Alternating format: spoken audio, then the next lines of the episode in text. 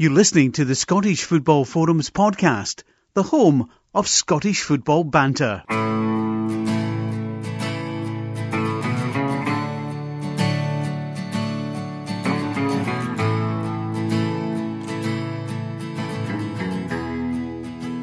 Hi, welcome to the latest episode of Scottish Football Forums podcast. We are at season 12, episode 47. Uh, I'm John, and we've got a treat in store because the other John is on again tonight. How you doing? I love how you refer me as a treat. I don't know if um, other people um, see it that way. You know, I'm getting deja vu. I think you said the same thing last week as well. I'm Um, pleased to be back on uh, two weeks in a row. right, it's good. And Josh, how are you doing? Howdy, JJ. You all right? And I'm we have a alright, mate. doctor in the house. Uh, How you doing, John? Nice to have you. Nice to be here. Good to see you, Grant. I know no one else can see you, but you know what I mean. Good to It's a have you late on. shift. It's a late shift for the doctor here, so yeah, we're all good. Like it's like Lawrence Shanklin to you. I like call it. It's it's a John. It's a shame he's not the fucking type of doctor I need, mate. I'm s- I'm still sitting at about maybe about eighty five percent. Um, I mean, my voice my voice is gone. Uh, that that's like typical every international break. You know, the voice is is is gone by probably about twenty minutes into the first half. Um, Grant, you'll be lucky it's that kind of doctor he's looking for and not someone to check his pisser after the other week. Um, for those that heard the podcast. So um, Oh, don't know, don't know, if- don't know if you heard that one, Grant, uh, that episode, but I'll tell you about it after if you haven't. I will. I'll need to catch up on this. one of the strangest stories possibly told on the podcast. Um, yes. Right, okay. So we'll get going. Scotland Cyprus on Saturday. Start to the campaign. What was the general consensus? First of all, on starting lineup. Any surprises for any of you guys in terms of the lineup? The only real surprise was that um, Ryan Jack was in the starting lineup because whenever we discussed it, you know, we were thinking McTominay would start or maybe Lewis Ferguson would get start because he's um, club form. Um, and that's no slight slighting Ryan Jack whatsoever. It's just that that was the preferred options that people were talking about. It was almost forgotten about, and I didn't. I didn't necessarily think it was the game for him um, because we were expected to be in the front foot. But to be fair, he did a decent shift. Um, you know, we can't say um, he played badly. He did a fairly decent shift, but obviously we'll talk later about the impact when he did go off. But yeah, he did fine. Seven out of ten. Oh, good. I was going to do ratings actually, get us to do ratings. So that's a good start by you doing 7 out of 10. You've seen the script, obviously. It, it got some it got some mixed reaction online in terms of performance, but I would say that was probably just a thing with the, the team in general up to 87th minute. They'd probably all be getting like fairly low marks. Um, for yourself, Grant, did you find any kind of real surprises in the lineup? Not really, to be honest. I mean, I, I think Steve Clarke picked players that are playing regular football. I mean, I personally would have liked to have seen Patterson at right back. I think Patterson's a more natural fit. But to be fair to Aaron Hickey, you know, he's come into the team and he's done very well. Um, I thought he had a very good first half on Saturday. I'm sure we'll come on to talk about the game uh, in a moment. But, you know, I agree with John. I think Jack being in the team was was a slight surprise. Um, I thought McTominay would have started the game, uh, but McTominay has been in and out of the Manchester United team. Uh, of course, with Casemiro obviously being at the club, he's been kind of in and out of that midfield in particular. But you know, to be honest with you, I thought um, the balance of the team was quite solid. Um, you know, Adams on his own up front, you know, was was quite an interesting one. I thought would he play Dykes? Would he would he come off the bench? It was always going to be an interesting one. But you know, Jack was the major one. But you know, on the whole, I thought it was a, a fairly solid lineup, and ultimately Clarke was justified with a good performance and result. Well, aye, good performance is maybe a bit debatable, but aye, professional, I would say. I, I Um, think, uh, Joe, I mean, I think, I mean, I know we'll come on to talk about it in more depth. I think good, uh, good performance can take on many meanings. Um, you know, I went into that game, um, really hoping for goals, um, which was why I was a wee bit surprised at the the Jack and McGregor uh, midfield partnership in that game. Um, but I mean, not that I'm complaining uh, because you know I, I do think that, that they, they are a really really effective partnership. Um, but I, I was surprised at how um I, I don't want to say kind of how, how much our team set out to stifle the game because it didn't. But I, I, think when you look at that team, you, you think, right, okay, this is a team that's going to try and keep control of the game and stifle it and, and you know, get the ball, um, you know, you know, be able to get behind the ball um, and, and expect. I mean, that was a team that I would expect to see against Spain. Um, but, you know, it, I mean, I mean, we'll come on to this, but at absolutely no point on Saturday was I worried. Like, not once at not at any point during the game. I mean, well, there was one moment where Angus got a slip, but I think that was more more to do with the, the, the pitch than anything. Um, and and for me, what that tells me then is that it is a good per- that that it was a good performance.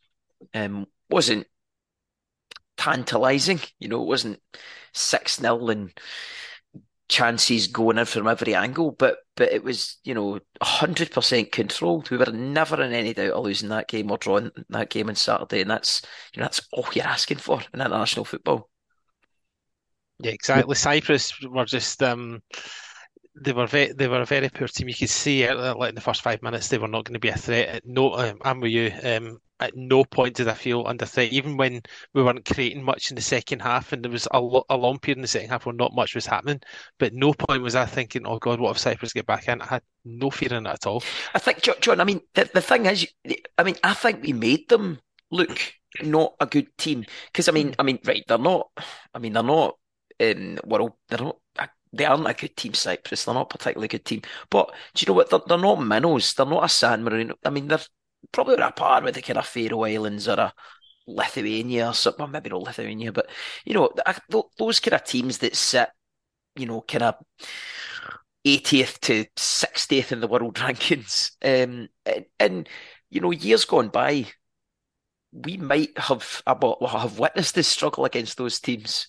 Um, and I think it's a, probably a testament to Steve Clarke and the team that we made them look very, very average yeah, you only have to look at the last time we played them and we managed to get a 2 1 win at home. Yeah, last minute winner. Yeah.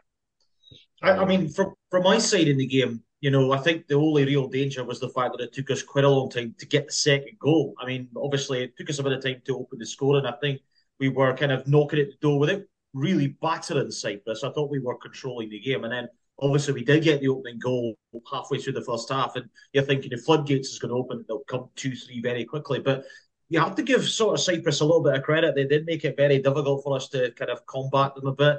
I also thought um, their goalkeeper had a couple of very good saves as well.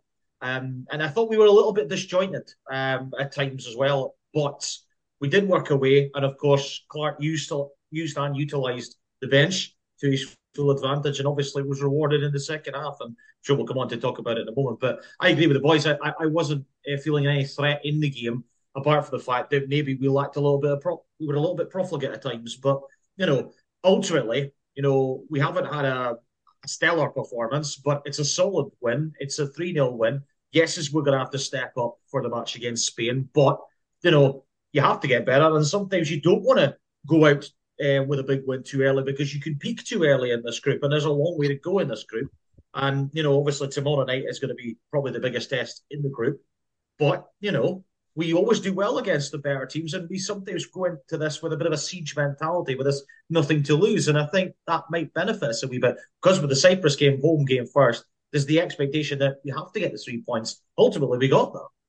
It's interesting that me Clarke was talking earlier. Obviously, I expect, as most of us do as well, that we'll be working in a different shape, more defensive minded. Whether that'll be maybe just like try and pull a fast one and then we can all guns blazing early on. But I doubt it. I think it will be a cautious approach. Um, it'd be interesting to see whether there's many changes. There'll obviously be a guaranteed one change um, with Che Adams getting injured. We shall see what happens. Um, I, I but, think I'd, I'd, be interested, you know, just on that, John, with with with Che going out. I, I would I would have been interested to see if Adams had been fit what striker Clarke would have went with, um, because eh, you know it is going like you're saying it is going to be a bit of a, you know, it is going to be a bit of a under the cosh tomorrow night. Um, it is going to be a siege kind of thing, um, and um, yeah, I, I think that. I, I mean, uh, for me, I would have put I would have put Dykes up top against Spain anyway, um, because I just think he's a focal point and he'll all the back four. Um, but you know, our hands been forced now anyway with Adams dropping out. So um, it would have been interesting to know how Clarke intended to line up against Spain um, before um, losing Adams. I think on that note, from all accounts, um, Spain had difficulty against Sorloth on Saturday. Just Spain, obviously, were convincing winners. Hey, hey, but um, by the way, by the way, something I picked up on about that when I'm going off piece here a wee bit, but I don't know if you've seen Spain. They won literally, basically in the exact same fashion we did. One an an early goal, and then kind of stifled it the rest of the game, and then two goals by a sub after the 80th minute. Difference was Norway had a couple of really good chances. Um, Kepa made a good save in the first half, but there was one. Was it? Is it a lot that missed a chance in the second yes. half? Um, oh. that's a that's a big opportunity, and Norway are missing Haaland as well. Um, I think. I mean, I agree with um, John. It is going to be a more cautious approach um, to, tomorrow night. I don't think there's any question that we're playing a much better side, but Spain can be got as well. I don't think they're great defensively. Um, I think they can be got at, at, the right moment. Obviously, I'm not expecting all our players to just go all out attacking against them, but if we play in a controlled manner and hit them in the counter, they can be got at. Aye, they're obviously a team in transition as well. When you look at the squad they had in the World Cup compared to now, there's I think there's only about ten of them left. So they're obviously going for a new approach as well. Maybe not as Spanish tiki taka style as what they have been previously. Um, a bit bit more to this team in terms of they'll have a plan B and adapt the way that they play. Um, though I still expect them to come tomorrow and have majority of the ball.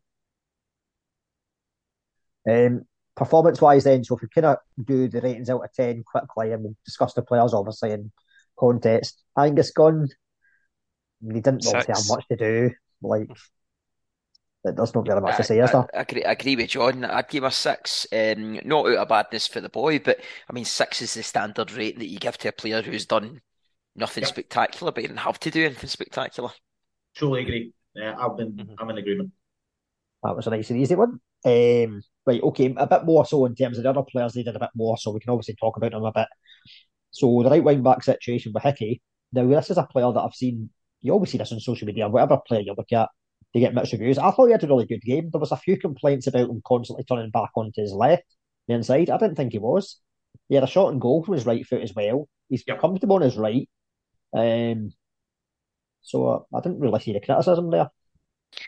Yeah, I'd, I'd probably give him a probably give him a seven virgin on a six. Yeah, I'm on uh, seven with us. Yeah, I, I don't think he was. Um, I don't think he was bad. He, he, had a fairly decent game. I think one of the things that stifles the right back area a wee bit.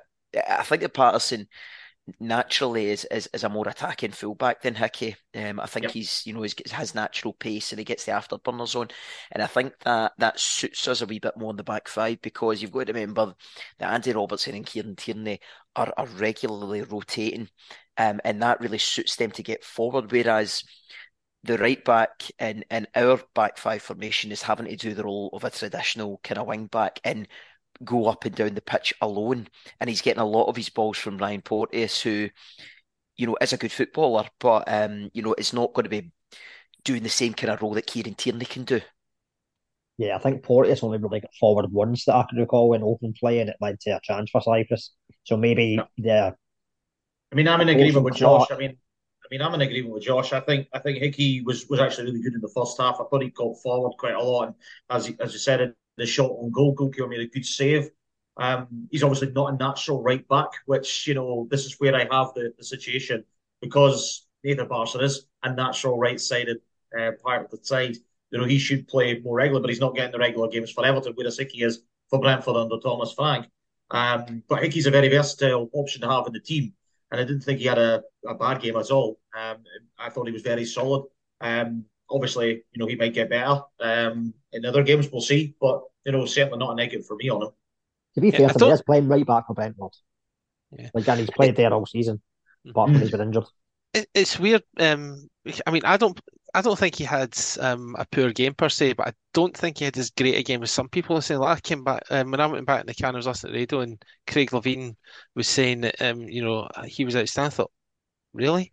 I, I just I didn't think he was no more than a seven for me. Um, No, I would- I sometimes some yeah, sometimes he looks. uh, It's weird because he's right-footed, but sometimes he looks unbalanced on the, the right-hand side because he's been playing left for so long. I know he's been playing right for Brentford, but Nathan Patterson looks more balanced on that side. But that said, you know, I would expect Hickey to start um, the game tomorrow. But at least we've got good options in the right back, wing back here. I mean, how long were we waiting on a good right back to come through? I think though Absolutely. Hickey's not helped, apart from the Porteous thing, whereby Porteous isn't going to do what Robertson does with Tierney. If you not helped maybe as well further forward, whereby there wasn't maybe anyone going into the attacking right hand channel as much as what you seen in the left. But in the first half in particular, the approach from us was Tierney, Robertson, Armstrong triangles. Um, I don't think Hickey had that as in terms of like people playing in front of him. Yeah. Um, Porteous, what were your thoughts? We weren't really troubled defensively. Not I really would have troubled. said, yeah, I would have said a six. No, not out of badness. Just don't think he did um, anything worth more. To be honest, I mean, he there wasn't many crucial interceptions that he needed to make um, in comparison to maybe a couple others. So, yeah, I would have said that. The only Yeah. negative for me was he did get booked um, in the second half, Mm. which uh, you know I I would agree with you, John. I would give him a six for me. Yeah, six six for me as well. In agreement there, Grant. Um, I think the six. I mean, you could argue giving him a seven, but I think the booking probably brings it down to a six. Um, I bet you know a, a touch of the Angus Gunn about that one. I mean, the centre backs had a quiet day anyway. They did. Yeah. Likewise, Hanley as well. Though there was some nice trickery from Hanley at one point as well when he was defending. Wee bit of skill. Yeah, I I don't know. I mean, something about centre backs doing that sort of stuff just still terrifies me, particularly Grant Hanley doing that sort of stuff. Like, I mean, it, it- it's fine. I mean, it's fine if it's something like I don't know, Sergio Ramos or something that you know, you know, has got that in his locker. But you know, when There's Grant plenty Han- agree with you. Aye, aye, but when Grant Hanley's doing it, oh no. Uh, uh, yeah, similar to Porteous. Six for me. Um, d- didn't really put a foot wrong, I would say. Um, but you know, didn't do anything. I thought his distribution wasn't excellent. Um, but that's never really been Grant Hanley's strength. So six. Can't can't can't add anything more to that. Same for me. Aye, I mean, there's not much Yeah. to say on the centre backs, is there? Well, those two. Aye. Um, Tierney's situation a wee bit different because he was playing the usual everywhere left wing back, left centre back, left winger. Yeah, I would say like, again, I don't think Tierney did anything spectacular. I would say between six and a half and a seven. I can't def decide which one of the two. Maybe the other two can um, make the score I- easier. I don't think it was Tierney's best game. I'll be honest. Maybe I'm being harsh when I say that and critical, but remember, this is a guy who's not getting a regular game for Arsenal.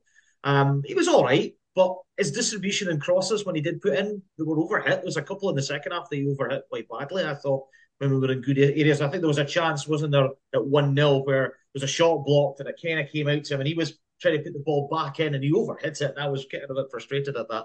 Um, but defensively, he was fairly sound. So. But I'm, I'm probably leaning again towards a six for him, just because lack of game time. He was all right, but not his best performance this golden shirt for me. Um, I- I'm giving him a seven. Um, I think uh, so. I think they're probably settled in a six and a half between the three of us. Um, six and a half. Yeah, I don't know. Are you allowed six and a half? Six point five. Oh, aye, six point five. Aye, whatever. At I I mean, give you scores of I mean- point four and point three. If you want it rounded it up, we might as well go for the seven, John.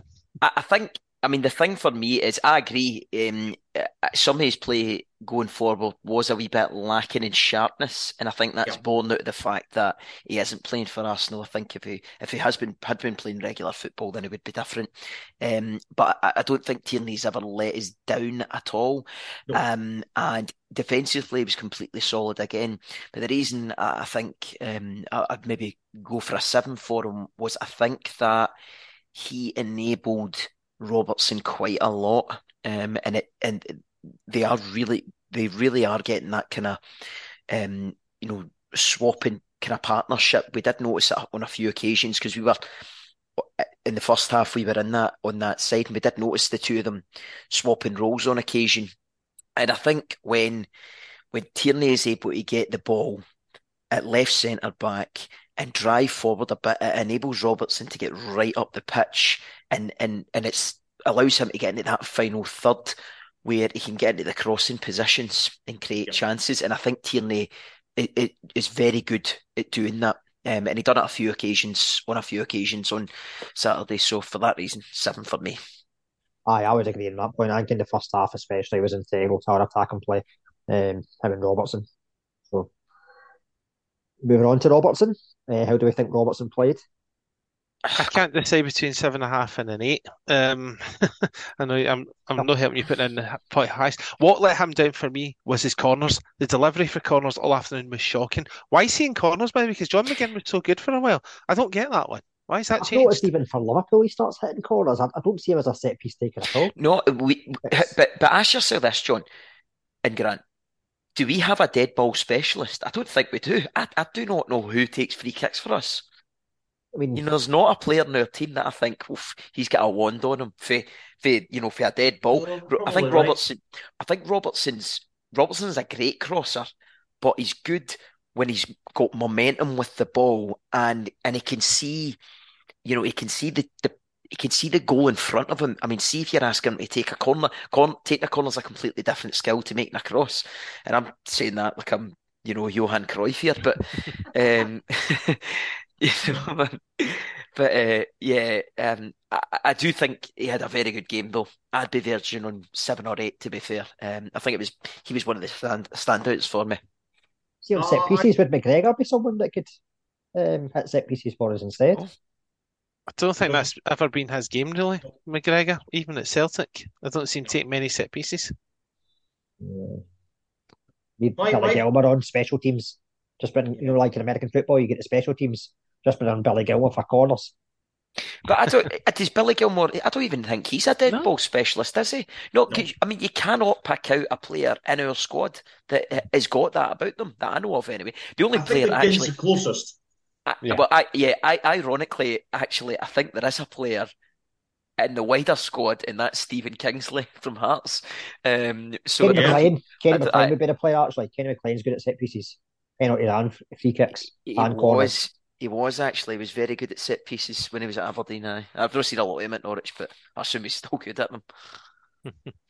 yeah, I mean, just to kind of carry on the, the Robertson shot, I actually thought Robertson had a very good game on Saturday. I thought he was really um, vibrant for us on the left hand side. He obviously got the assist for the opening goal.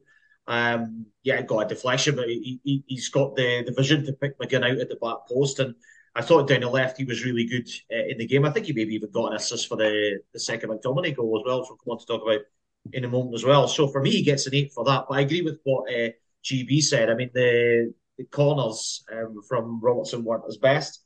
But, you know, I felt Robertson needed to get off to a good start because there's been a couple of campaigns where he started games and he's been a little bit struggling to get a get going. Um, I'm, I'm, thinking back to last campaign. I know he scored against Cyprus on Steve Clarke's debut. But um, there was other games whereby I thought he was a little bit off the pace at the back. He's never going to be tested for that, but well, not in this game anyway. But he will be against Spain, which will be very interesting. Um, but no, very solid performance from Andy Robertson. I thought it was one of his better performances in a Scottish for quite well. I thought. See, talking about set pieces though, the positive was on Saturday that our goals were from open play, which you can't yes. always say. Yeah. So that's a good thing. Maybe we're saving the set piece um, frenzy for tomorrow. Yeah. You would hope um, so. Mm-hmm. Yeah, um, I, I'd, I'll, I'll go on eight. I'll go on eight then because I was kind of seven verging towards eight. Yeah, I, I don't know if I said eight, but I'll, I'll say eight again. you said that. Yeah. I say got... seven and a half, eight, so I'll go eight. Yeah, Aye, that's fine. Right, okay. Um, Ryan Jack, performance seven. wise, what do we think? I'll do Len Goodman seven. seven. So, yep, seven for me. Um, go on, Josh. Yeah, no, I just um, just think um, that he and um, uh, Callum McGregor, we'll call me Callum McGregor, but I think the two of them just have a really, really great partnership. I think they just complement each other so, so well. Um, I think they, um, they're not two dissimilar players, but they, they have their own specialities. I think um, Cal McGregor is a really good ticker, ticker of the ball, and, and Jack is a really good kind of um, almost kind of box to box player. It, it's, it's almost a bit like Jack's really good at taking the taking the ball with his back you know, to to with, with his back to, to the forward area of the pitch, and, and McGregor is good, you know, with his with his front looking forward to the pitch, and and, and they complement each other so well. Um, and I think, but I've got to say, see that game, man. Oh my god, it was a nightmare. I, we had a guy, a guy that I know for Scotland away days, lovely guy, right? But he's got the most green tennis tinted specs ever, and he just kept all game talking about Ryan Jack passing back, passing back, passing get back. I'm like, mate, he's just skipped by two players and put it over to Aaron Hickey to cross it in, on the on the um on the Apparachi Adams, man. He's just created a chance, but um, that just shows you that Ryan Jack, if and among some members of the Tartan Army, Ryan Jack just cannot do any right, and and I think that's a crying shame. But um, yeah, seven for me. I thought it was a solid performance from him. Well, yeah, I, I, mean, my my opinion of Jack was he he distributed the ball well. He was obviously a surprise inclusion to many, but I can understand why Clarke picked him. You know, he's that shielder in front of the defence, and I thought he, he, had a very competent game. So I agree with what Josh said. For me. Yeah, what I'll add in, in terms of Ryan Jack, um, I don't like it when people bring club politics into into, into the national team. It's just not on. I didn't um, I didn't hear any booing where I was, um, but I wouldn't then be surprised if there was one or two.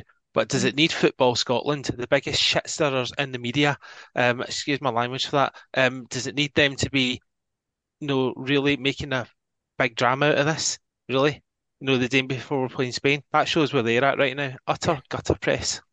One thing I will say about Jack, and, and I'll go back to the conclusion of this, I think Clarke has picked him for the Spain game in mind, you know, and I think that's a good thing. Uh, now, would he be my pick? We'll come on to, I'm sure, to talk about that later. But you know, he didn't he didn't disgrace himself, and I, and I thought he did very well. I, I love that relationship with McGregor. Um, I'm sure we'll go on to talk about McGregor in a moment, but you know, there's uh, players of yesteryear that kind of uh, could mix those two roles quite well, and I'll, carry on because I'm sure we'll talk about McGregor in a minute. Yeah, John. See, the one that I wonder though is I was actually surprised to see him starting on Saturday because I think, as we've kind of alluded to earlier, he's more suited to the Spain game and also as well with Rangers. It's very rare that he plays on a Saturday and then plays a midweek if they've got a midweek game. Mm. So I'm not sure whether he will start. However, I suppose he has taken him off for what is it 67 minutes roughly. Yeah, he's not playing a full game, but I'd be interested to see whether he does start. It's, I mean, Spain. See for his, I mean, see in terms of his club uh, situation, John. I, I, mean, I think, I, I, think he he would play every single game under Michael Beale at his club, um, but his fitness over the past kind of couple of years has um, has prohibited that. Um, and and you know, I, I, think Steve Clarke's no different. If Ryan Jack could maintain at, at that level of fitness that McGregor can, for example, um, then I think Ryan Jack would probably be a starter for Steve Clarke every every game. Um, I, I, think you know he's a player that, that Steve Clarke really rates. I think he would have. Um, he was a miss in the Euros um, when he missed the Euros because him and McGregor were outstanding in Serbia um, in that game. You know, a lot of people forget that, and um, I think he was a missing in the Euros. However, Billy Gilmour then came in and did well for a while. That's why Jack couldn't get back in the team for a while. Um, but again, I mean, we'll also talk about the Spain selection later, but it throws up a dilemma because there's McTominay come on and scored a couple of goals. What do we do now? I mean, that's a good thing though. We've got options, you know. Um, in more, it's certainly in the midfield area. There's still one or two places um, areas of the pitch we could do more competition, but yeah, in terms of the midfield, we're littered with them right now. Right, exactly. When you think that Lewis Ferguson never even get involved, even off the bench, um, in the form that he's in in Italy. Um, so yeah, Callum McGregor, um, performance wise, solid as always. I think. I thought Callum McGregor was my man of the match on Saturday. I thought he was absolutely fantastic. He he reminds me of Barry Ferguson in the way he uh, tries to dictate games. Um, does it obviously uh, for Celtic to an absolute T, and he just carries it into Scotland performances as well. I don't think I've seen Callum McGregor have an absolutely terrible game for Scotland yet. Now, I've said that I hope he doesn't have a stinker against Spain. But I, I, thought he was absolutely superb in this game. Every time he got the ball, he was always thinking of a forward pass. He was always thinking of dictating the rhythm of the game, the tempo of the game. Him and Jack were on the same page through the game. He was always looking for McGinn. He was always looking for a forward option. He was my man of the match on Saturday. I thought I, am I'm, I'm going to give McGregor a nine. I thought he was brilliant. nine. Well, he was also the SFA man of the match as well. I didn't, I didn't know whether that was because it was a 50th cap or whether they genuinely thought he was the best player. But um, come on, uh, John. Excuse me, player of the match. Come on now. right, right. Yeah. Political. This isn't the day we talk about politics and football, George. Come on. yeah, I thought McGregor had an excellent game. Um, is that a token gesture because he's 50th cap? Um, even if you take that aside, is there anyone in that pitch that, was a standout better performer McGregor? I can't really think so. Um, Robertson's probably the closest. Um, I know we've still got other people to discuss, but yeah, I would say nine from McGregor too. Yeah, I'd, pr- I'd probably go with that. Um, nine, I was eight or eight or a nine. Um, just thought it was exceptional uh, performance from again. He's so consistent, Cal McGregor. Um, and you know, I can't remember who it was that said uh, I was reading in the papers the other week that that Callum, some one of the kind of pundits in England said that Callum McGregor could play for you know, Man U or, or, Everton or some kind of big English team. And, and I would completely agree with that. I think Callum McGregor is genuinely, you know, what is an absolutely top level midfielder at, at, at, every capacity. If he, I, I, honestly think that he could go into a Chelsea or a Tottenham or, and, and I think he could play. Um, he is, he is that good. Um, but you know, it's what, it's one of those, it's one of those positions where, you know, he's he's not creating a lot of assists. He's not scoring a lot of goals all the time. Um, and for that reason, you know, those type of players tend not to be the sexiest names in the world. But um, but yeah, uh, nine for me. I, the type I, of player you'd miss if he wasn't there. Oh. Go on. He's the type of player you would miss if he wasn't there. I was yeah, going to miss him in the Champions League, big time. Well, I was I was going to come away by saying if um, Man United were looking for a midfielder, I think Callum McGregor would be a shout. Uh, yeah. I think he'd probably end up agreeing to though and being a one club man. I, I, th- I think so. And, to, to, be honest, I, I, think a lot of that, John, will be down. Honestly, I think a lot of that will be down to the, the kind of snobbery um, around Celtic. Uh, not not Celtic, the club. I think snobbery from other clubs about Celtic. You know, thinking that this boy has played for Celtic for so long, well, why is he not went somewhere else? He must not be that good. Um, you know, and for that reason, I don't think the kind of super move, you know, is ever going to come that's going to entice Callum McGregor away from Celtic because I think every player has their price in terms of wages and salary. Um, and I think that, that, you know, if, if a big, big, big move came for Callum McGregor where, you know, it tripled his salary and it set his family all up, well, he's, he'll be set up for life anyway, but, but he set his family up in a, in a new stratosphere financially, um, then I think he would, he would definitely take it. But I don't think that's going to be forthcoming um, because of the snobbery. Uh, moving on, John McGinn scored his 16th goal for Scotland. Aside from that, what do we think performance wise? I would say a seven. Um, Josh is putting up two hands as if a ten, but um, is that you rating his backside? Um, definitely a seven for me. I mean, other than the goal, I thought it was one of his quieter games in a Scotland shirt, but I think that again shows the standards that he set and he said himself about the stands after the game. I thought his interview was absolutely spot on. Um, and I think again that shows where we've come. We've won that game three nothing without playing particularly great, and I think that just shows where we're at right now. And he epitomised that in that interview. Completely agree, John. Um, yeah, I, am giving him a seven. Um, seven. I, I, would probably say seven. One of his quieter games, definitely. Um, however, still, you know, a, a vital part in every, you know, part of our forward play. Um, you know, no t- uh, no play under Clarke, no player has played more minutes. Uh, no player has scored more goals. No player has um, made more assists.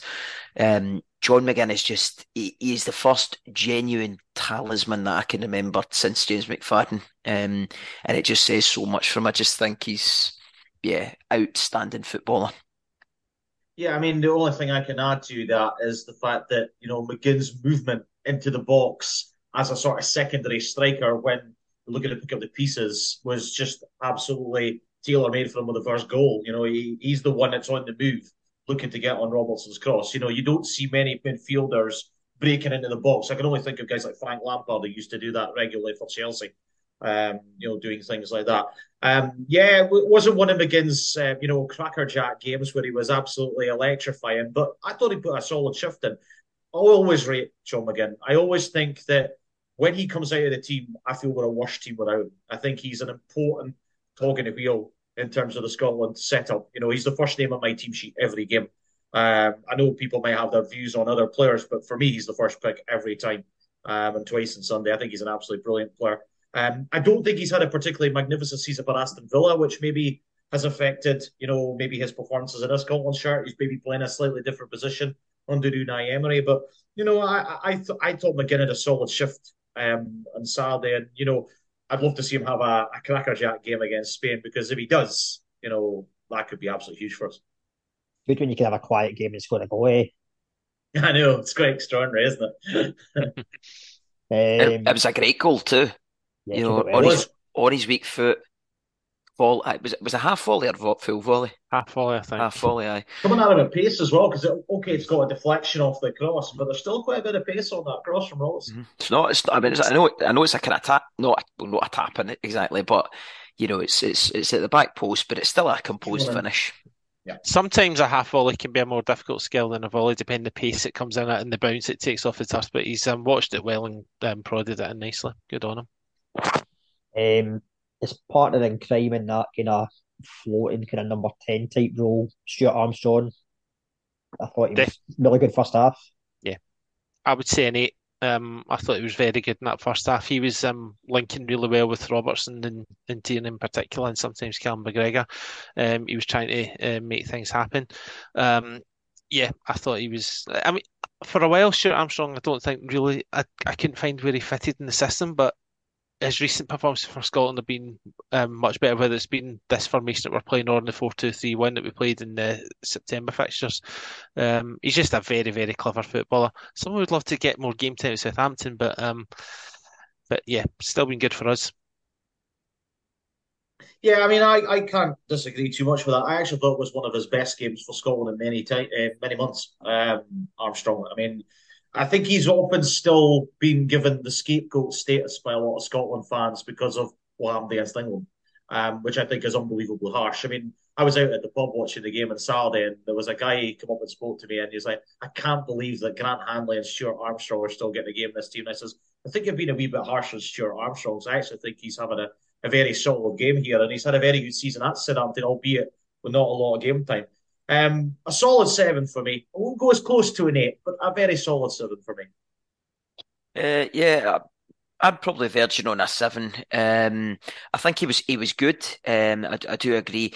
Uh, I've got I've got, got to be honest. I'm glad you you guys are both in agreement. I mean, my my uh, Army group that I go to the games with, um, you know, regularly slate Stuart Armstrong, and and I'm up constantly in dis- disagreement with them, um, because uh, you know I think are you seeing something different from? I'm seeing that you know he's a good player, um, he's very creative. The one thing I think that Stuart Armstrong does maybe lack a wee bit of is just that wee bit of blistering pace, yes. um, that uh, no, no Christie is, is doesn't have blistering pace. I'm, I'm going over the top when I'm saying blistering pace, but I do think Armstrong is quite you know, his running style is not really, you know, it it it, doesn't um, suit that kind of when when you're locked in with a back five and you need to get out quick and get into those areas quick. I think Stuart Armstrong um, is is just not perfect at that because I just don't think he's quite got the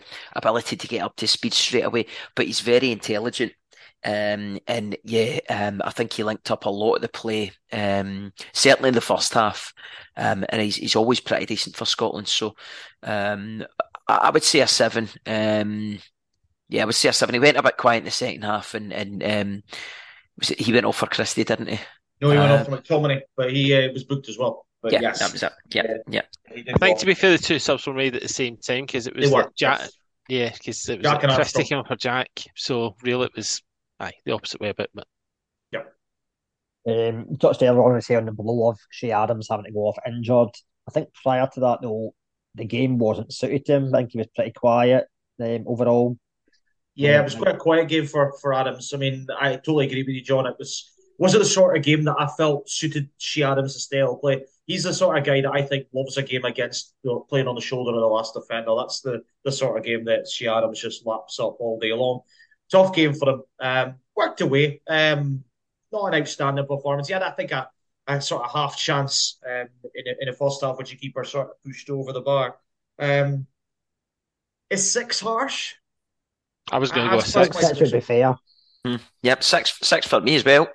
Should he have had a Um, penalty? By the way, hope, hope his injury isn't too serious. But, um, but yeah, same had to come off. I'm not sure. It was up at the end where I was. Um, I'm not 100% sure it was a penalty. Um, I, I think the defender gets a nick on it. I'm not. I need to see the replay back, mind you. So no, I don't it wasn't a penalty for me. wasn't a penalty for me. I don't think the ref. I thought the ref was um, pernickety at times. I don't think he made any horrendous calls, but it was just like the occasional debatable free kick. But one one thing he did get right was the booking for the Cyprus ball on the halfway line. What on earth was that boy doing? Just um diving. Where's he Yeah. going to get a big advantage at that Mhm. point? Mhm. That I dive was was like- shock. It was shocking. funny. Oh, it was hilarious. It was hilarious. I thought it was funny. He's on a yellow, but it was a bit questionable. It's not as if it's not as if they were time wasting, were they? They're 2 0 down at the time. Yeah, um, uh, it was a weird one. But for Adams, six for me, one of his quieter games. Totally agree with um, Grant. Um, it, it, it, game wasn't suited to him. Um, you know, playing against a kind of banker five, that's not that's not Che's kind of skills. He, he likes to run and he likes to. He's got a good engine on him, Che. Um, so yeah, six. Um, didn't he, he didn't miss any significant chances. He didn't make any massive fuck ups, but um, yeah, he just he just didn't really give us a whole lot. Um, but he will be a miss now he's injured. Aye. Right, his replacement, Lyndon Dykes, came on, the usual, made an impact. Defenders Yeah. hated playing against him. I- I've got, I've got, into areas they don't want to be in. I've got, I've got to say, John um, Dykes. Uh, look, I, I try, I always try to kind of take the the impact that subs make, make and, and, and think about their the kind of time they spent at the pitch and just analyse that. I think that when Dykes came on in that short space of time that he was on the pitch, he contributed um, quite a lot. Um, so he gets a seven for me.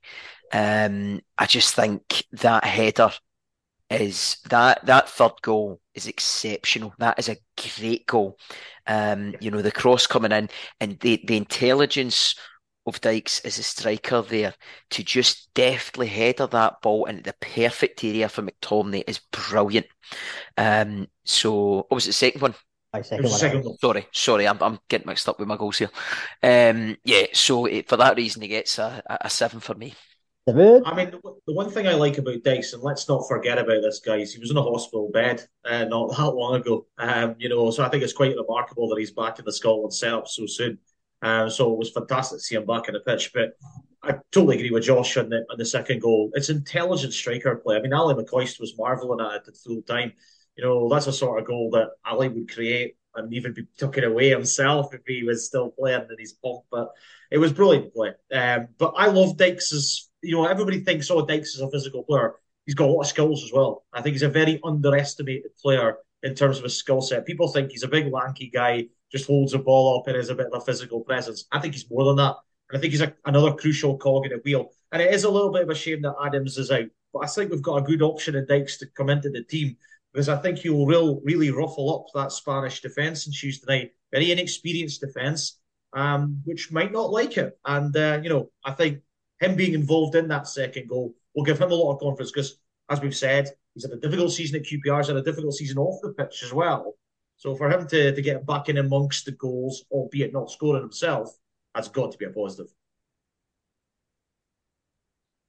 John, any Oh, seven for me, sorry. Seven, Seven? for me. I, there- there's nothing I can add to that. You know, he he came on and you know got an assist and uh, ruffled the defenders. He did um, extremely well. And as, as the guy said, he's been out for a while. He's um, QPR have had their struggles on and off the pitch. So yeah, uh, seven's definitely fair for him. The big Okay. the big kangaroo to ragdoll Spain on Tuesday. Um, so another player that's not been getting much game time at his club, Ryan Christie, obviously came on. I thought it was terrific when he came on. Can I just say that pressing, mm-hmm. creativity. Cross was good. For that the, charge down for the second goal is just typical Ryan Christie, isn't it? I mean, I, I love Christie's energy and enthusiasm. I mean, maybe he doesn't score as much goals as I would like him to score, both for club and for, for country, but you can't deny the guy's got a big heart and big desire. And his desire to keep the ball in gets us that second goal because, you know, he could easily settle for a potential corner, but he doesn't. He gather, gets to the ball, his first thought is get it in a box. And Dykes, obviously, because they're not down and McTominay puts in the net. But without Christie's determination, that goal doesn't happen. So seven for me just for that alone. It's like one of those ones. It's like the assist for the assist. Yes. And that that of, that one there should count because if he doesn't do that, the, the goal doesn't happen. Completely, completely. Yeah, um, Christie's. Um, I, have really, really liked Christie. Uh, I've always liked him as a player. Um, I've always thought he's just so creative. Um, just a very, very creative player. Backs it up with energy. Um, and he's a really, uh, you know, he's he's just, you know, I just think he's an exceptional player. I mean, he's a, he's a great player anyway. But when at that juncture, when you're needing a player to bring on to give your team a bit of life, I think Christie is a perfect player for that. Though I don't think he's a, a super sub. I think you know he's he's a start. He can start a game definitely. Um, he probably would be. Um, if I was to pick a Scotland eleven, he would he would probably be my starting eleven upside up alongside uh, McGinn and those kind of those kind of front two um, players. But um, yeah, um, I would give him yeah, I'd probably give him a seven. Yeah, snap. Um, nothing more I can add to that. again, there's someone that's come on because Armstrong's probably been taken off um, with uh, Tuesday in mind, and on comes Christie. He gives a goal contribution, um, not necessarily directly, but it's his cross leads to the goal, and that gives Clarke food for thought. And once again, strength and depth. Absolutely. Um, and then the the man with the double, Scott McTominay, as they said, tripled his goal tally on Saturday moving from one to three goals. Yeah, yeah definitely gets an eight for me. Um, I thought he added a lot of energy into that midfield. Um, it, it, just shows that you've got to play him in, in, in midfield. I mean, you saw his performance against. Uh, you, if you take the two Ukraine games and the difference between him and centre back, right centre back, and him in centre midfield, it was like night and day. I mean, he's competent when he's asked to play in defence, but he's not really got the defensive nous to play in that centre back position. But you put him in midfield, he's much more comfortable. Um, he can, he was much more dynamic. Yeah, he came on, scores two goals. What more can you ask for? He's he's a total he's a total athlete, John. Um, I, I just think uh, McTominay. I totally agree. I think we're past the McTominay centre back experience because we've found, you know, we've found that we've got right sided centre backs. You know, we've got Porteous and we've got, um, you know, well, Souttar when he's fit. Uh, we've got the boy Hyam that's that's coming in as well. That is meant to be, by all accounts, is meant to be quite good. So, I think we're we're, we're past that. One thing about McTominay, uh, I'm giving him an eight as well, uh, in agreement with yourself. Um, one thing about McTominay, um, I'd like to maybe get Grant's thoughts on because I know you're a Man U man. Um, McTominay coming in, I mean, he's seen that Jack's started ahead of him, probably somewhat surprisingly to a lot of folk as he came on the pitch with a bit of a point to prove, do you think? I, I personally think it's time for people to give Scott McTominay some credit because he's the one guy that I feel gets some incredible stick from Scotland fans, from Man United fans. He is just a guy that I don't think pleases anybody, um, myself included to a point. But what I will say about uh, about McTominay is I think he's such a versatile player for us. You know, John's alluded to, he could play in defence, but he can also play further up the pitch as well. And I think that's the great thing about having someone like McTominay in this squad, that he can be quite a versatile player. I mean, his two goals that he takes are very good goals. The, the first goal is a delicious finish, and the second one is he's not even thinking about taking a touch. First, first time into the net. Um, I, you, you said about Man United there, Josh. I, I think McTominay is one of these players who, no matter where he plays, he's going to get criticised. Now, everybody has this opinion of, oh, play, should be you know playing better because it's Manchester United. But I think Man United should just be utilising him to his strengths. But people always say, what is his strength? Is not is his biggest strength just his versatility? Because if that's the case, then I think that's a great um, skill set to have. Um, you know, whenever he's come into this Scotland team, he's come up with big moments. He scored the winner against Israel, for goodness sake. You know, he, he's such a big player for us. But people always seem to be a bit snobbish when McTominay is in and around the squad. And I always think that he puts a shift in. Um, you know, I, I, I love him when he's in a Scotland shirt because he, he always puts a shift in. And, you know, for me, he gets an eight and he's second underneath Callum McGregor in terms of my ratings because he didn't play 90 minutes. If he played 90 minutes, he was an easy man of the match for me. But I'm putting him with an eight. I thought he was absolutely fantastic. And for me, has to start against Spain. No question about it. Oh, Right, aye. Um, Nathan Patterson, I don't feel was on long enough to get a rating. It's one of those like you would have in the papers. It'd be any because he was on for what, less than ten minutes. Yeah, so probably five. Um, Spain game then. You mentioned about McTominay playing instead of Ryan Jack. Would you think? Yeah, I mean, I don't know if we're going to make a team uh, between us all, uh, but I, I did mine earlier today. Sorry, is he not Neil Graham? I'm just actually pulling it up just now so I can actually uh, do my team. So, do, do you want me to go through my team? Uh, well, what we could do, aye, aye, go through your team, aye. Yeah. Right. So the back four doesn't change. Gun five, back three. Back um, I'm going for a, I'm going for a three-five-two. Um, so the back four doesn't change. Um, I have put Patterson in at right back, which might surprise a few people, but I just think in a game when you're playing against one of the best teams in the world in Spain, with the quality that they have, you need a naturalness to the team. You need a natural right-sided full back, wing back, whatever you want to call it. I think Patterson is clearly a very driven player, very driven guy. I would have him in there. And obviously Robertson on the on the left hand side, that, that goes without saying. The midfield three, I'd have McGinn, McGregor, and McTominay. I just think, you know, those three would complement each other well. McTominay with his two goals simply has to be in there. McTominay could actually be just behind that too, almost like as the shielder in front of that back three. So it's almost like a three-one-four-two if you want. Um, and then up top, I've went with uh, a little bit of dynamism and a little bit of physicality. I, I think Christie deserves to start this game. Um, I think Christie would be the guy that could go in between the lines. Him and McGinn. If McGinn was playing a little bit further forward, you could actually move into a two. And then obviously Dykes up front with that physicality could really go and test this somewhat um, inexperienced Spanish defence, although you'd imagine Laporte will be playing in there um, as well. But yeah, I'm going for a, a 3-5-2, which could kind of mould into a sort of 3-1-4-2 if you want. I was thinking you're a bit confident there. He only naming seven players. I take it your keeper and the three centre backs are the same as Saturday. Yeah, Gunn, Porteous, Hanley, and Tierney. That's fine. I thought I thought you were like super I confident. I, I will go to seven seven players. Easy. No, I thought I thought I said that. you did. Yeah, sorry.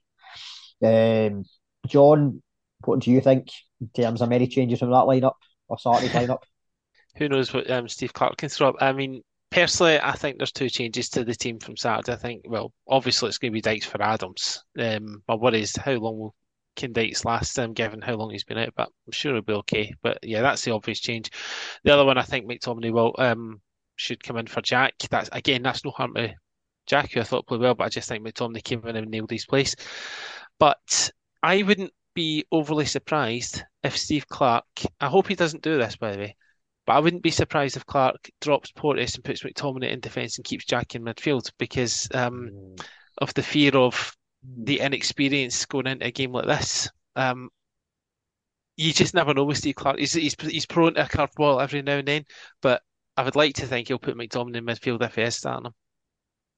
I think the good thing we've got about um, the situation at centre back port is his pace mm-hmm. will help uh-huh. playing against Spain. He does have pace. Um, I had basically the same team as Grant. Um, I've went for Hickey um, at right back, but apart from that, basically the same.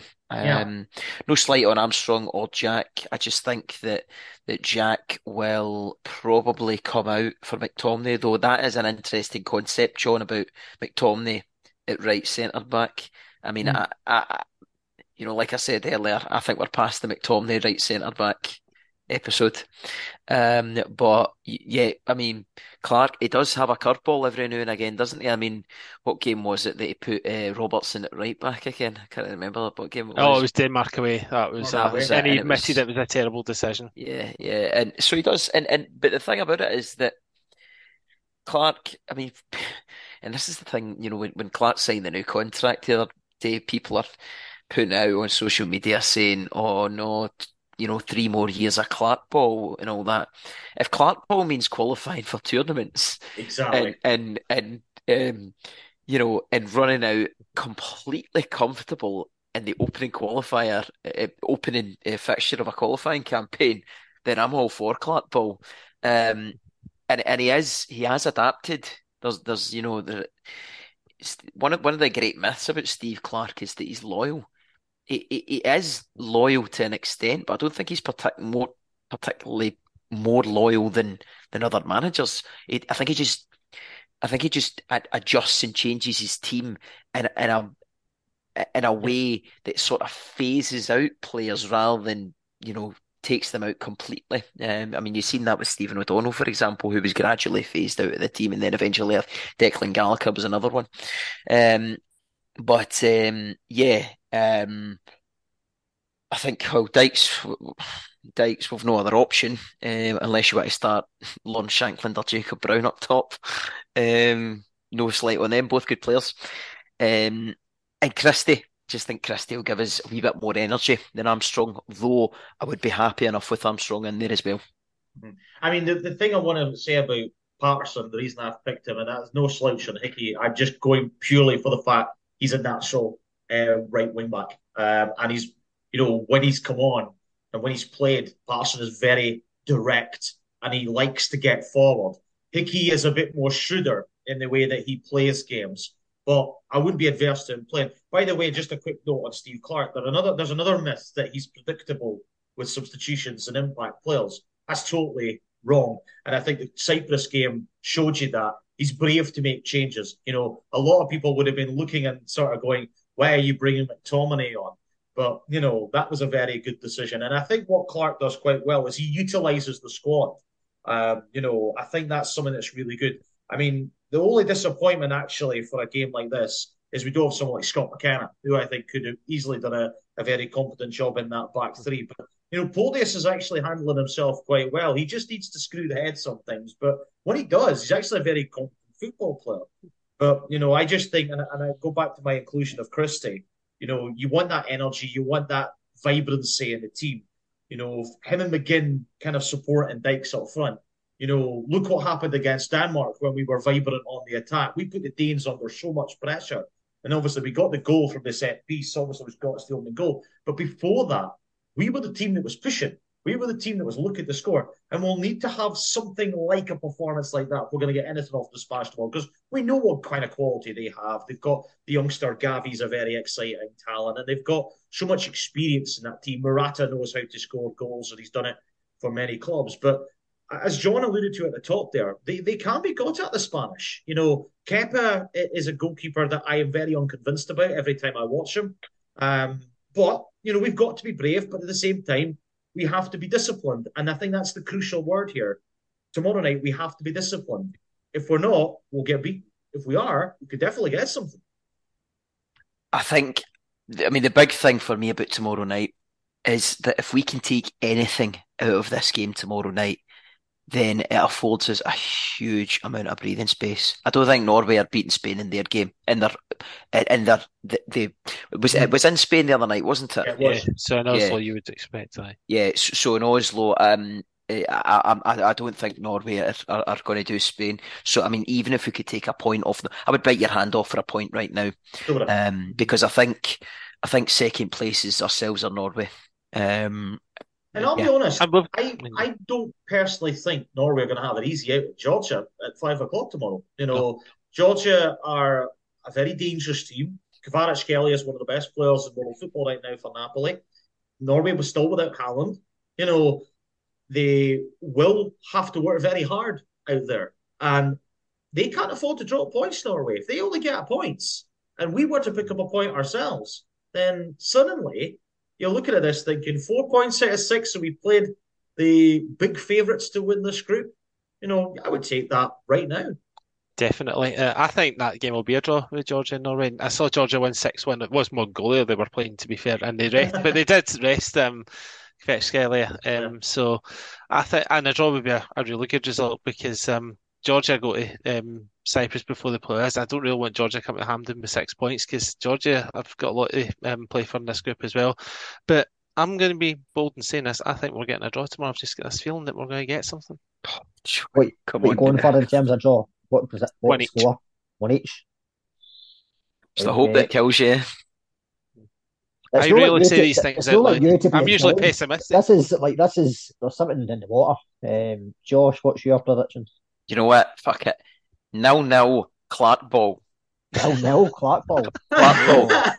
three three more years of Clarkeball, baby. is that you being bold with a nil nil draw?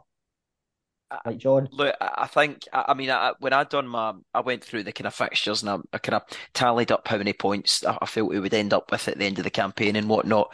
Um, and if we can get a draw against Spain, then you know that would blow my prediction out of the water. Um, because I've accounted in my, my numbers for, for two losses against Spain. Um, yep. and I always, I mean, my, my, my catchphrase in the hours before we go to Hampden is always you've got to fancy tonight. Aye, well, aye, once you've had like and it's, five aye, once, Benhams, once about five or six fast your beers. Aye, aye. Don't worry anyway. Last week I predicted we would get 12 points at home and lose to Spain. So I found an extra game for us somewhere. Uh, I think you were keeping England friendly as um, I think just thought five match package and then I've gone and I had all I don't know bloody teams written out and all sorts. You can see all the stuff I've got in it. Fucked it. Um Dr. Grant. I I'm struggling for this game tomorrow, guys. To be honest, because the head in me thinks we'll narrowly get beat. Um, I really hope yeah. we I, I, hope we can get someone, but the head of me thinks we'll put a battle in performance and get beat two one. But the head of me thinks we'll get a point, and I think it'll be as good as the last time we played them at Hampden. So I'm going to go two two. Um, but what I will say is that if we start the game well tomorrow, I think we could potentially win the game. I'm I'm going to put it out there. I think if we can go in at half time, go up, um, which is very possible. If we play like we played against Denmark in that first half and get a goal up, then the fans will start to believe we could cause an upset. And let's not forget, Spain are expected to win this group. Pressure's all on them tomorrow night to win this game. Mm-hmm. There is a there is no pressure on us, and when there's no pressure in Scotland, we perform better. Look at the Denmark game as an example. We were already qualified. Denmark had won every game in the group until they came to Hampden. We blew them out of the water. Um, however, what I will say on the flip side is if we are too um, nice to them, if we're if we're if we don't get in their faces early, then we could get the run around. But go on in. I'll, I think I'll this is. I'll go two two. Have you covered every position here? Yeah. No, I'm going two each. Ah. Oh, I'm going to stop short of a win. But right, after all that, yeah. I've gone around the house with this, but I, I, I I genuinely think this could be anything tomorrow. I really don't know. This is a tough game to call us. I, I think this is the best chance. I don't think it's that great a Spain team. Look at the World no. Cup. Yeah, well, like, yeah, I know they, they have changed in terms of personnel, but it's a lot of the players that have left have been this, like the older players changing at the guard. Yeah, this I is the best chance. This is the best um, time you'll get to play them to be honest with you. You wouldn't want to be facing Spain at Hampden, needing a win to qualify later on in the competition, the last game, like we had in that Holland match back in 2009. And I was um, mentioning Grant privately about the, the last time we played Spain, the two sides was ago. How many Spain sides would have got in that team that played us in 2010, and how many Scotland players now would get into the, the side that played that night? We never named one Spain player that would get in the Spain team back then, but there's a good few Scotland players that would get in the team now. Yeah that or, or the, the, team back then. Like both fullbacks for starters. You know, you wouldn't have. Uh, you know, back then it mm-hmm. was Phil Bardsley and Steven Whittaker. More interesting one, right? We'll go on. The current two teams that played on Saturday. If you were to make a combined Scotland Spain team, so for those that don't have the Spain team, because you obviously know the Scotland team, I'll tell you what the Spain team was on Saturday that started. Okay. Oh, thank you, thank you, John, because I don't know a single one of them. I'll you, jot it you, down. You don't. You're you're a Scotland guy. You only know Scotland players, right? So Kepa was in goal. Um, they played a back four, so it was Carvajal at right back, this is where it's going to be a wee bit tricky because they're obviously playing a different formation, but we'll, we'll figure it out. Nacho, centre back, alongside Laporte, and Balde of Barcelona at left back.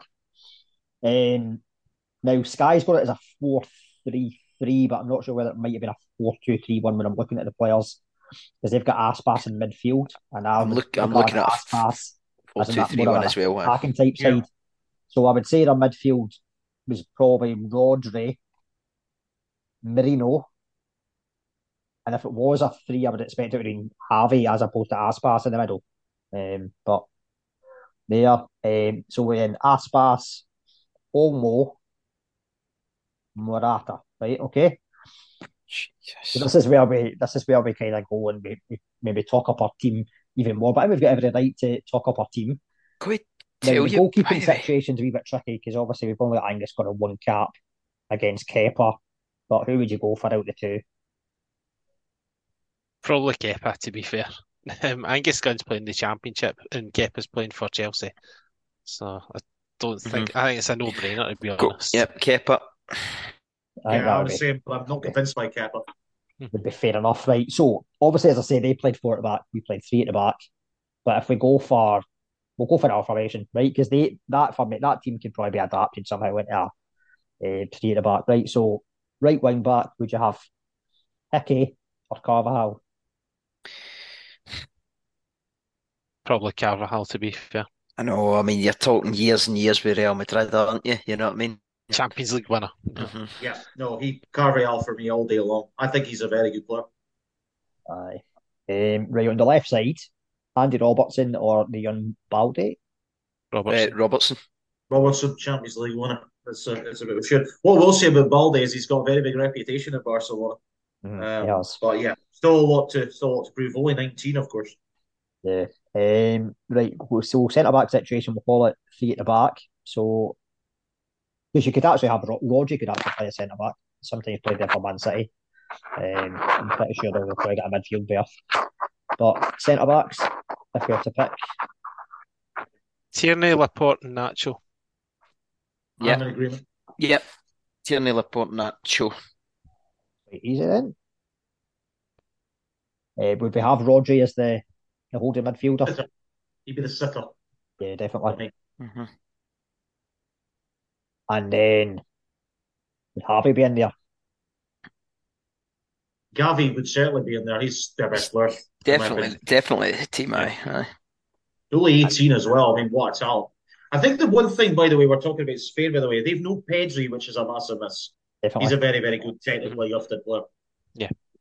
Um, and then would it be a midfield three? Would it be, or would it be what we play? The kind of three, I would four, say it would be. I, I, would say it'd be a midfield three and then one off a striker. Um, so you've got a mix between the two teams.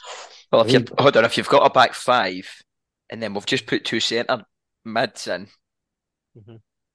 So and Cal then, McGregor going goes in alongside Rodri and Gavi for me. So how many players have we got left here? Four. Three. So be... Three and then one.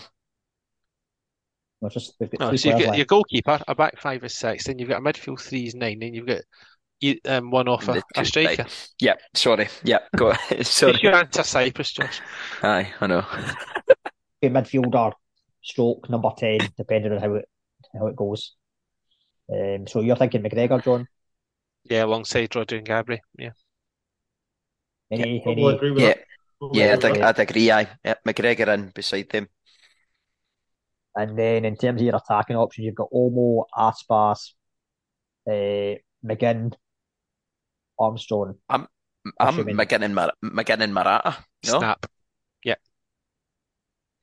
Yeah, I probably would agree. Um, something is telling me about Aspas's experience, but no, I'll, I'll, I'll stick with that options. So that's not bad. Out of that team, we picked four Scotland players against uh, Spain, that's ranked number six in the world, which seems um, a false think, position, I would say. I think if Craig Gordon's fit, he starts Harry Kepa for me. Definitely, yeah. definitely. So even better. Again, and again, again, by the way, you know what was I talking about snobbery earlier on? Craig got, you know, Craig. I mean, we went through an era there where we had three, three of the best keepers in Britain. I would yeah. say, and, Gordon, and McGregor, and Marshall. Yep, and each of them because of their name, you know, the where they've came from, whatnot, I, I think they maybe didn't quite hit the heights that they could that they could or should have. Yeah, totally agree. Um, last in on the game tomorrow, apart from Josh, because you picked a nil nil first goal scorer. First goal scorer. John, you could go this one first. Uh, first goal scorer, um, John McGinn. Um, Grant. ah, Go on, Grant. You know you want to say Morata and to make Um, Hampden make Hampden completely silent for the next forty minutes. um, But it could be it, it could be a Gary Caldwell situation with someone like Grant Hanley, Ryan Porteous scoring it. You just never know. I would take that. I'd, anyone scoring even an own goal off somebody. you, you know what? He, he's always a man for big goals. I'm going to go Callum McGregor.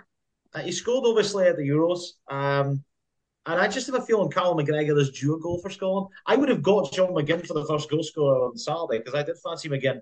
But You like a wee flutter, did you not have a wee bet on Saturday? I, I, I did have 2 0. I was gutted. Had 2 0 in McGinn. So when McTominay stuck a third one in, there was a part of me that felt bittersweet. But I'll carry on. Um, Tell you a yeah. story on that. In the betting, right? So my missus sometimes does a wee bet. So she put on the bets and bookie. I think she got a free bet and then she had a wee other dabble, so other ones. And she went for what she thought was the game to finish 1 0 at half time and then finish 2 0 at full time. Mhm. But what it actually was was Scotland to win the half, first half 1 0, Scotland to win the second half 2 0. So she won. Oh, that's not Eh, a bad mistake to make. But she also had 3 0 as well for a free bet. So she Yeah. did pretty well. Yeah, so I'll go for McGregor. Right, okay. FGS. Um, and we'll not cover the game in any more kind of detail just now in terms of previewing and all that. Or it- John, do you want to say something? Uh, I was just going to say, I just want to mention quickly that um, I'm excited for another reason because um, my oldest boy Callum is a mascot, and I am I'm probably more buzzing him to be perfectly honest with you, and I make no um, apologies for that. But yeah, it'll be a special night. I still we don't know until we get to the ground whether he's going to be walking it with Scotland player on a Spain strip or what a Spain player on a Scotland strip. Either way, I don't care. I'm looking forward to it. Well, what just just to um pr probably even for for my curiosity, John, but but even for the listeners as well. What, what what's the kind of protocol? The more what what kind of happens? Do you know? Or All I know from um, the email from Ian Christie is from the SFA is we have to be there for half past six, and we find out there and then, and then what will happen is they get introduced to. I, I can't say too much, but um, they'll get introduced to who they want, want it. We get given their kit, um, and then we'll get taken to our seats and just look out for them and coming out. So right, good, good. Um, just when we're talking about mascots, and it's an excellent thing for Car. You're on one tomorrow, don't you? You mentioned his name. yeah, Okay, cool. but everyone that's knows fine, he's that's Sky fine. Sports Aye, superstar. that's fine. come Aye, on. Sky Sports Triple R. Um, any of you guys ever been mascot or that ball boy for any football? Not been that uh, relatable for No, me. no. Right, No, okay, mate, that- no, no. right, we can move on then. Right, Vin- okay. Vinny's been a mascot. The Partick Thistle one inside him. Oh, was was there no um John uh, John you might remember uh, John uh, Brownlee you might remember this one was there no a, a clip about going doing the rounds on Twitter like two years ago of a junior football game and it was like the guy stag do or something Aye, there was, and he aye. get, and he get taken out as a mascot he was like maybe it looked about 30 or 40 That, and that's going to be John holding hands. tomorrow. John's hoping one of the kids doesn't turn up. Aye. And they're like, eh, have we got another mascot? you and Gavin you and John's Gavin. John No, no. Um, Uh, Ca- Callum gets something that his dad never got and got in the Hampden pitch. Lucky boy. right, there's still time for you. No, I mean, there's still Aye, time for you. aye, Maybe a half time show or something like that. exactly John Maybe see they if we, do the half time anymore. The half time penalty thing. if What's we beat that? if we beat England uh, uh, um, in September, by the way, you might end up on the pitch because I might. I, I, I can just I can just say this right now. I'm glad that it's happening this game and it wasn't it wasn't put forward for the England game because I couldn't stomach him either wearing an England shirt or walking out with Harry Kane.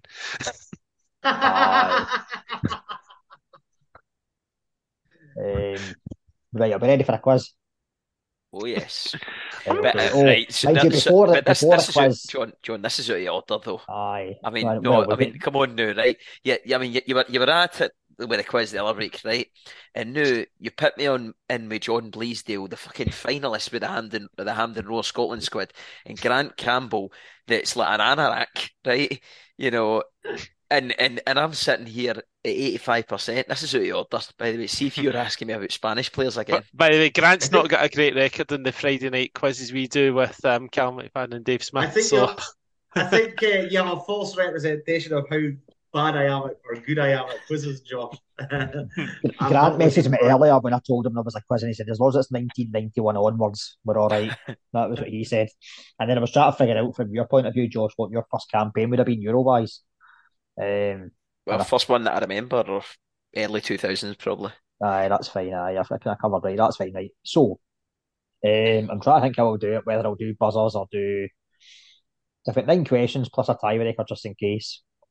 So it's up to you guys. Do you want buzzer or do you want alternative questions? You get you either get you're all in for any of the questions or you're getting three each. I would do alternative questions. yeah, it's easier. Right, Yeah. okay. Right, uh, what I'll do then, I'll start with you, Josh, right? Because I reckon this is One of the easier ones. easiest of the first three questions, right? Okay. So no bias at all. So Callum McGregor made his 50th appearance for Scotland on Saturday. Who in the squad is next in line to um, achieve that?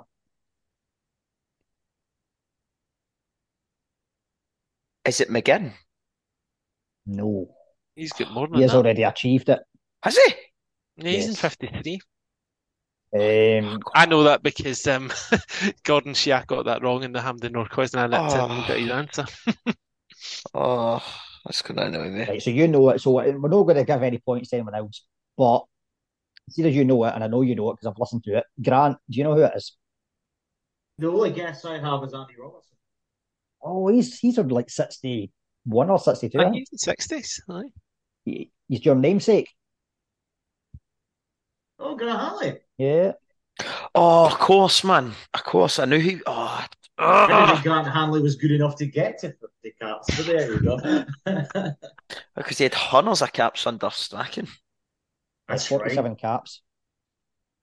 That's right. He was one of Strachan's go-to men, wasn't he? I always forget. But my goodness me. Right, who will it? Right, okay. Grant, I'll go with you next. Right, okay. yeah. So, Che Adams dropped out the squad and was replaced by Lawrence Shankland. Yeah. Who did Lawrence Shankland make his debut against? Who did he make his debut against? I think I feel it was a minnow team. For, tho- for those that can't see the podcast, which is everybody apart from the people on it, as soon as I ask the question, John and Josh are both, oh, I know this, I know this. I mean, Josh has said he knows it, but he probably doesn't, but uh, I probably don't. Sorry. Grant, don't if you'd got far enough in Andy Barge's book, you would have known this by now. Uh, well, I probably have it, which is why I'm going to say fadeaway ones because I don't know. Right, unfortunately, that is incorrect. So, John, I know you know it. Because I think, again, was this, there was something about this, I think, maybe on the, the, the quiz as well, maybe. Josh, who was it? Is it Kazakhstan? Oh, it's no far away, though. It was Russia in 2019. Oh, was it? I thought I thought he got a because he got a goal against Kazakhstan, didn't he? In the same Nope. game that Yes. No. San Marino is his only goal. San Marino. That's just- oh, I, I thought sorry. it was San Marino because I thought he actually scored on his debut, which is why I said San Marino. Yeah. 'Cause he's far, he scored in his first start, to be fair. He came off the bench at half time against Russia for Ollie Burke. Right. Um, ah, okay. Okay, my thinking was in the right place, but I didn't get it right, so there was. Sound like okay. Roy Walker there, Grant. Uh, right. In the 2004 qualifying campaign, who scored Scotland's first goal of that campaign? The first goal of that campaign. That was Steven Thompson, a 1 1 draw with Moldova. Berti his last game.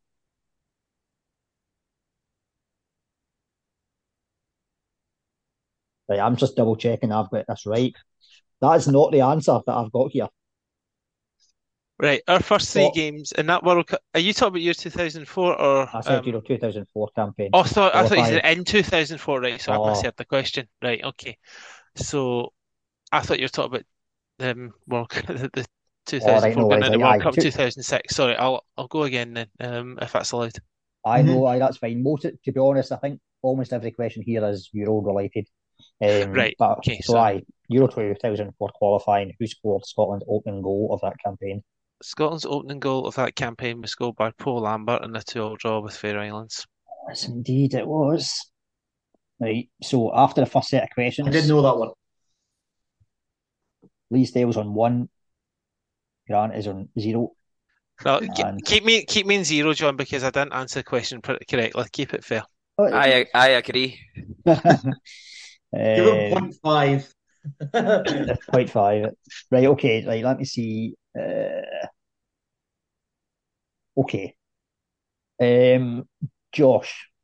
So this is a this is a guessing game, right? I know you didn't like that last week. So the 2016 qualifying campaign for the Euros, Yep. Steven Fletcher was our top scorer, Yep. right? But the question's not about him. Um, our second top scorer was Shaun Maloney. How many goals did he score in that campaign? Right. The run to the 2016 Euros. You, Uh, you know well, it, John? I know you can't answer just now, but you think you know it. I think I do. It Right, depends s- if he gets credited for one particular goal or not. Mm, I think I know the. I, I know the goal you mean. Um, so right now that that was a campaign with Ireland and uh, all that, wasn't it? Yep.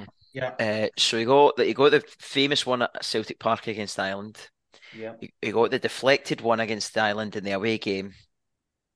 I think he got one against Gibraltar was in the group one, weren't weren't they? I think he got one against Gibraltar. And I'll say um, right, I'll say three. No. What do you guys think, Jordan Grant? I'm going to say four. Did he not get one at handling against Germany?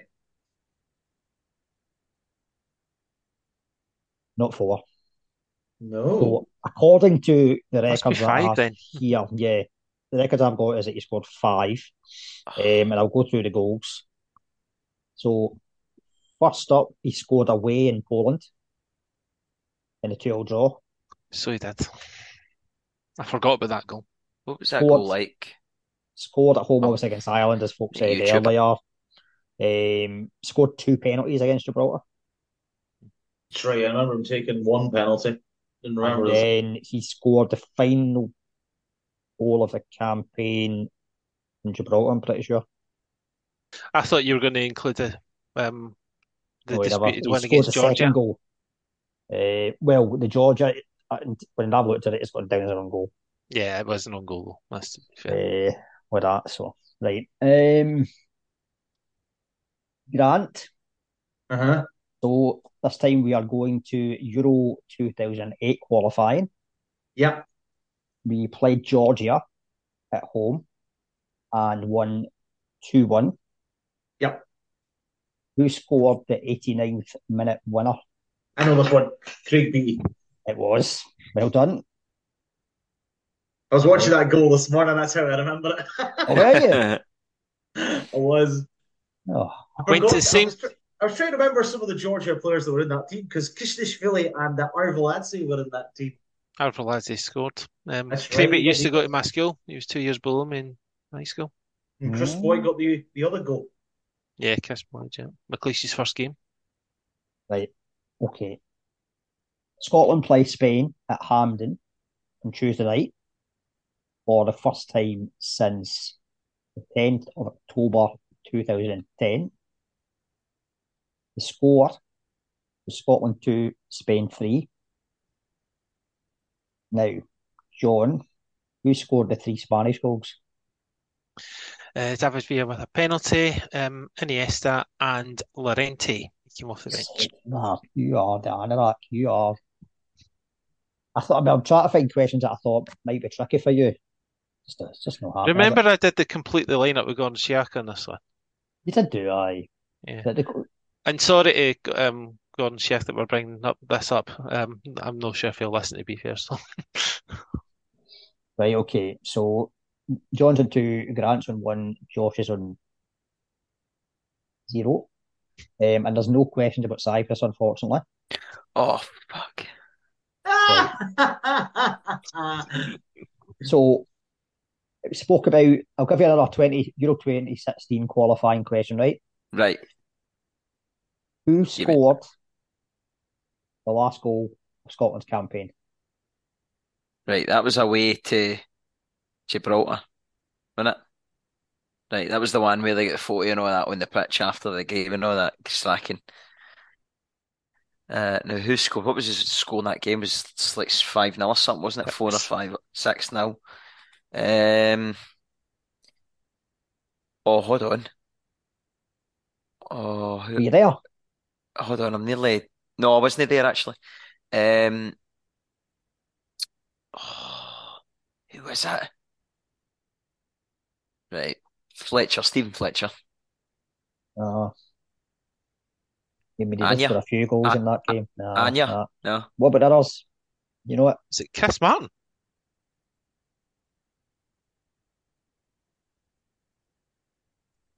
That means no. This Martin scored the opener. I knew he scored in the game, but I couldn't mind when. Mm. James Morrison? No. It was Naismith No, no, in stoppage time.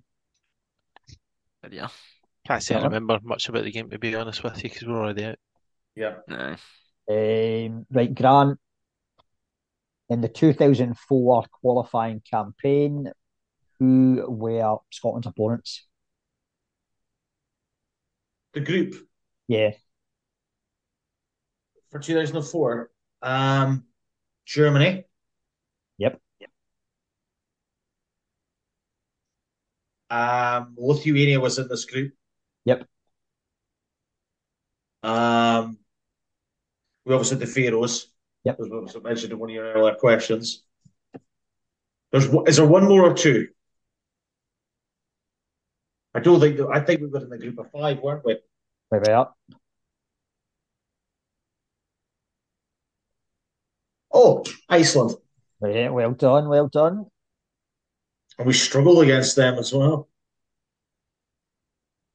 Right, and then to round it off, and I think you'll you'll get this question right. Um, so we won on Saturday against Cyprus. When was the last time we won an opener in Euro qualifying? In Euro qualifying, right? Okay. Um, I think I know this. yeah, I, th I think I know this. Um, yeah, I'm going to go for it. Scotland six, uh, Faroe Islands nil at Celtic Park. Yeah, that's It what I was, would aye. have. It was. Six nil. So ticker tape and all that. John wins. Do I though? Because I don't think I answered the first question correctly. I want to hear the tiebreaker. Me and Grant tiebreaker. Let's go for it. Exact, exactly. By the way, this is a steward's inquest. Uh, No, I'm holding my hands up to it, Josh. No, I didn't hear the question right. So I, Andy Bars wouldn't wouldn't have given me the point. So Right, okay.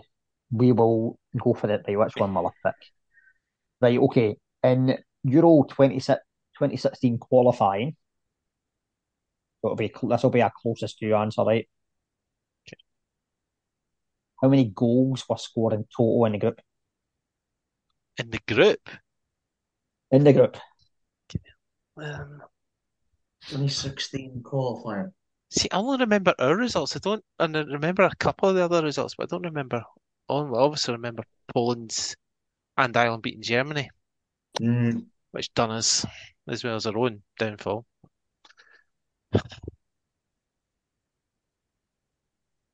So who's going first for our guess? Gibraltar were bought with this group, weren't they? So they would have they would have shipped quite a few goals. It's their first tournament, wasn't it? hmm Um, trying to think what's a sensible number here. The, the right, the correct one. No, I'm just thinking a sensible number for a guess. Um,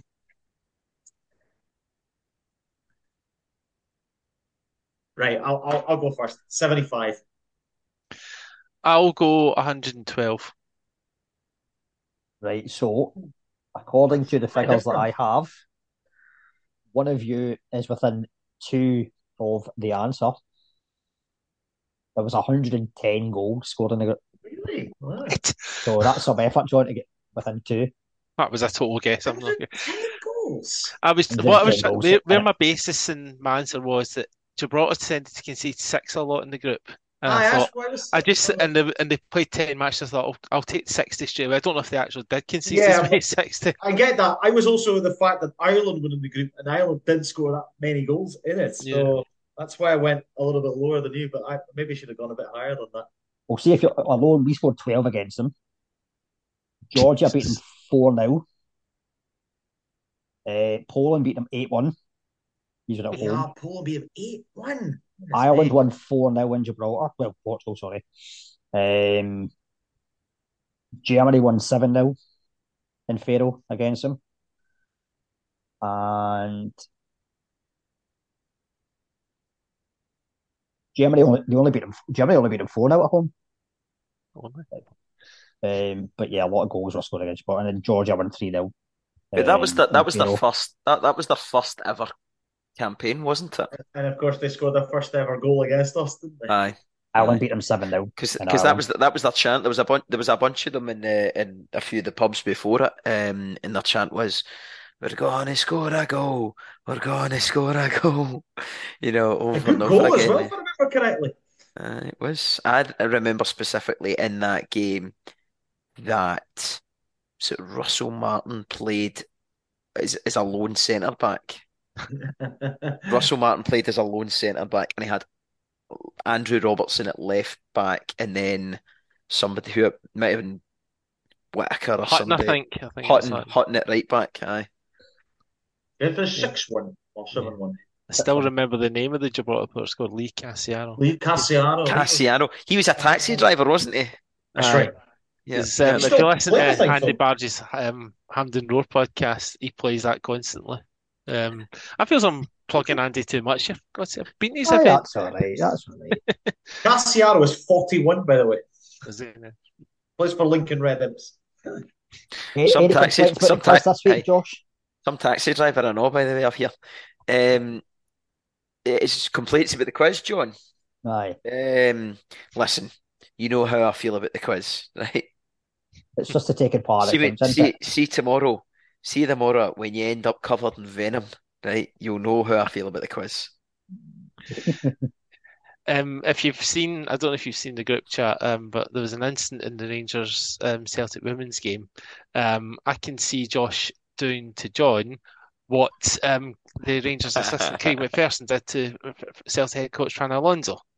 Um, so basically, the, the game ended up a 1 1 draw. Celtic scored in the 99th minute um, to equalise, and Craig McPherson's reaction was to headbutt Fran Alonso. Not a good take. And that points to Glasgow City monitors as Rangers and Celtic. See, I'm now trying to work out which uh, country that Kris never got right out of the six letter countries. Have I seen the group chat? Let's try and so it's a six countries in the EU that have six letters in their name. Well, Norway's one. Sweden. Sweden. Um, Latvia. Latvia. This is like a bonus quiz. Oh, Greece? No, oh, it's five. Gee, Turkey. E, C, E, Oh, no, wait a si- Greece, Greece is Greece, six. Greece is six, aye. aye. The Turkey's T-U-R-K-E. Is Turkey in the EU? Don't well for qualifying purposes, aye, but I don't think by I think it's members of the EU. Right, okay. Is it- Uh, I know they applied, but I don't know if they get if um, they have gone in or not. So Um, so what have we got? We got Norway, Sweden, Greece, Latvia. Poland's there, Latvia. are Latvia in the EU? Uh, don't know. I thought they just recently went in. Oh, look. You might be right. Josh, this is a chance for you to get um Poland. no. Yeah, they've been a member of the EU since Josh. 2004. What answer are you looking for? What answer been are we looking looking for for? for, for the last two weeks. Or Cyprus? Eh, Finally, you got one right, that worked out Josh. quite well, actually, didn't it? In terms of Excellent, we've been looking for that. Fucking Cyprus. So on that note, I think we shall finish. Um, I quite enjoyed that alternative review of the game that we did with the ratings and the players. And yeah, three points at Hampden, please. And that will make happy football.